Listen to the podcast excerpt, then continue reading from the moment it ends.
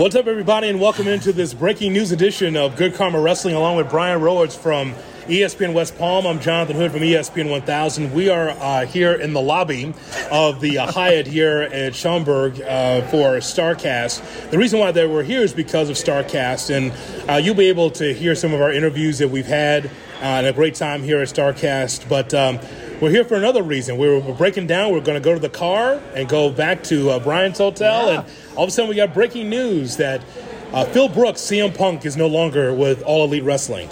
Yep, uh, literally, we were about halfway through the door. Right. We were right there. The car was there. Said hello to Sonny Ono. He was just walking by. Demolition was leaving. They had their rolling bag. The face paint was off already. Yeah. Everyone's done. Like Starcast is done for the day. People are at the bar. I was Yeah. looking forward to pizza. Yeah. And then AEW sends out a press release. Not CM Punk, but Phil Brooks, no Yes. longer a member of AEW. So let's let's review that Yes. because you saw it first. I was just looking for a sandwich. I haven't eaten all day, if you can believe that. I was looking for a sandwich at the Starbucks, and all of a sudden he said, "Oh, by the way, Phil Brooks has been fired." And that's it. We have no service down there. So a buddy had texted me this link, and here it goes. All Elite Wrestling has terminated the wrestler and employment agreement between Philip Brooks, and not even Phil, Oh. in parentheses CM Punk, and AEW with cause effective immediately. The termination was confirmed today by Tony Khan, CEO, General Manager, and Head of Creative of AEW. The termination follows a week long internal investigation of an incident occurring backstage at AEW All In London on Sunday, August 27th.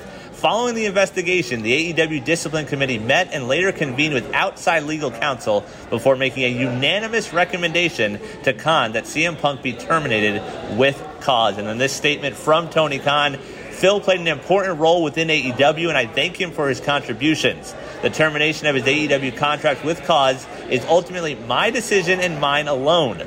Of course, I wish I didn't have to share this news, which may come as a disappointment to many of our fans. Nevertheless, I am making the decision in the best interest of the many amazing people who make AEW possible every week. Our talent, staff, venue operators, and many others whose efforts are unsung but essential to bringing our fans great shows on television and at arenas and stadiums throughout the world. It's too bad that CM Punk and uh, Colt Cabana aren't friends because this is the podcast I want to hear. Yes. Just like the old WWE Yes. Sour Grapes one. I like to get the two or three hour version of his thoughts Yes. on AEW. Well, I'll give you my reaction, my friend. Um, it's about time that Tony Khan was a leader. Sure. And because this is something that we've criticized him about before, is the juice worth the squeeze? And the answer is no. The Yeah. juice is not worth the squeeze. Now, I know that you and our partner Gabe, that's usually on our program every Thursday, 7 p.m. Eastern, 4 Pacific, for Good Karma Wrestling, talks about, well, you know, the, the importance of CM Punk and that they built a collision show around him and all this kind of stuff. Hey, man, no one's greater than the company. And, and, and so when we talk about leaders, when I, this is the reason why I push Jericho so much because Jericho, Samoa Joe, guys like that, they are the adults in the room. For CM Punk on the biggest night of AEW to pick a fight or be involved in some kind of skirmish or some issue with Jack Perry, well, for him to be able to do that showed me that he's not all in, to Yeah. use a phrase. He's not. Yeah, and that's the thing. Like, Punk is the veteran in this situation. Like, if there's an incident, if you're upset with someone, fighting is not the issue. To where legal counsel needs to be involved again. Like, it was involved a year ago with Brawl Out and all that sort of stuff. Like, he acts like a child. I don't get it why he has to take this company down. And, like, yeah, Tony eventually, it was put up for setup time, and now CM Punk no longer a part of AEW. But, but the, the prevailing thought for some would be like, well, AW is in the mud and it's going to fall. It's not going to fall apart. It's not because he was just one piece, right? Not a very controversial piece. Um, Tony Khan had to talk CM Punk in, into coming back to wrestling after seven or eight years. I mean, he kept talking to him for over, I think he said over a year. Yeah, it was a while. So to even come back to wrestling, from CM Punk's standpoint, Brian, what it came down to is I'm coming back as a leader, uh, real world champion, carrying the company that way. That's bes- beside the point. He was an older guy, was trying to be able to lead younger wrestlers. And here's the thing that he, I think, understands now. He can only do so much. Right. Right. If Jack Perry said, I want to use real glass, and, and CM Punk said, that's not a good idea, actually, CM Punk's right. Right. But ultimately, he's not the boss, he's not the authority, it's Tony Khan. And so, even though you've got veterans like Mark Henry and Arn Anderson and Dean Malenko and so many guys in the back, ultimately it's up to Tony Khan to make the ultimate decision. Finally, this is the biggest decision he's made with AEW a grown up decision that says, you know what, we don't need this drama in our locker room anymore. Yeah, I mean, I can't even think of another decision like this. Like, yes, he suspended everyone last year, and they went about their ways that time, but to fire someone like this, this would, I imagine, be the first firing in AEW history. Like they are very big on, you know, some people when they leave, there's some sour grapes because hey, there's no communication. Right. But ultimately, those guys and girls, their contracts are just running out.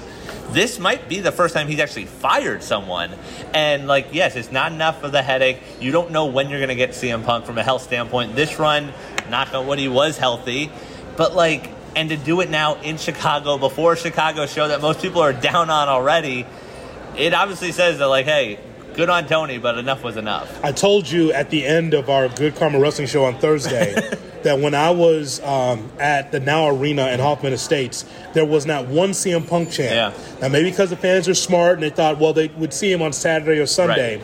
So let me just tell you, because you're here in Schaumburg, Uh-huh. there is a difference between Hoffman Estates and Chicago. Okay. United Center, there should be CM Punk chance Okay. on Collision and definitely on Sunday for All Out because whatever you think of CM Punk, he's this town's hero. Yeah. And this is why we had Skye Blue on because we believe that she is the hero of Chicago now because she's the one, right? But I, I just, I guess what we need to talk about just briefly here is about CM Punk's run.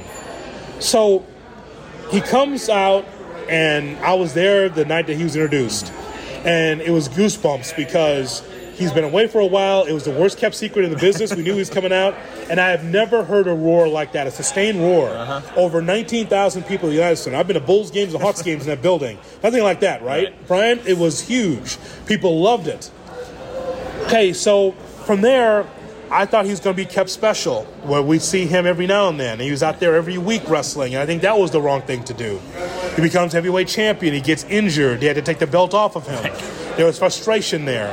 He wins the championship again, and then he's there with pastries and, and bitching about the business and bitching about Hangman Page with pastries. I've never seen that before. Someone with a bear claw Right. in his gullet going back and forth and talking about how he was mad at the Young Bucks and Hangman Page. And again, uh, this if it's UFC, we can understand. Sure. But when it's professional wrestling, when you blur the lines, that's not bringing more people in. No. It confuses the audience, and you don't want to confuse the marketplace. So we always know CM Punk's a shooter. Even WWE is kind of a quasi shooter, right?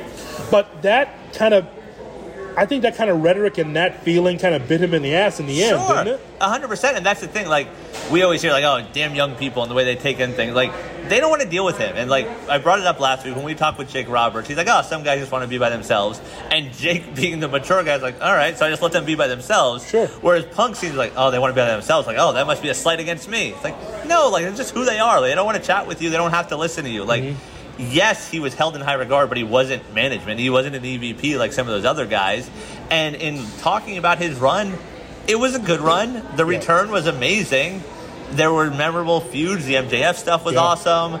But overall, like, it was a disappointment because he was out more than he was in, which is the disappointing part. Yes, and, and not just not just the injuries, Right. But just like in and out of the company and all that kind of stuff, and being petulant. Look, when you go back, and people put this up all the time on our social media, right? These old Triple H and, and, and Uh-huh. CM Punk promo sessions. God, like it's, it's almost like Triple H was shooting with us. Yeah. it's like, oh, you always want things your way. Yeah, you are a martyr and all this kind of stuff, right?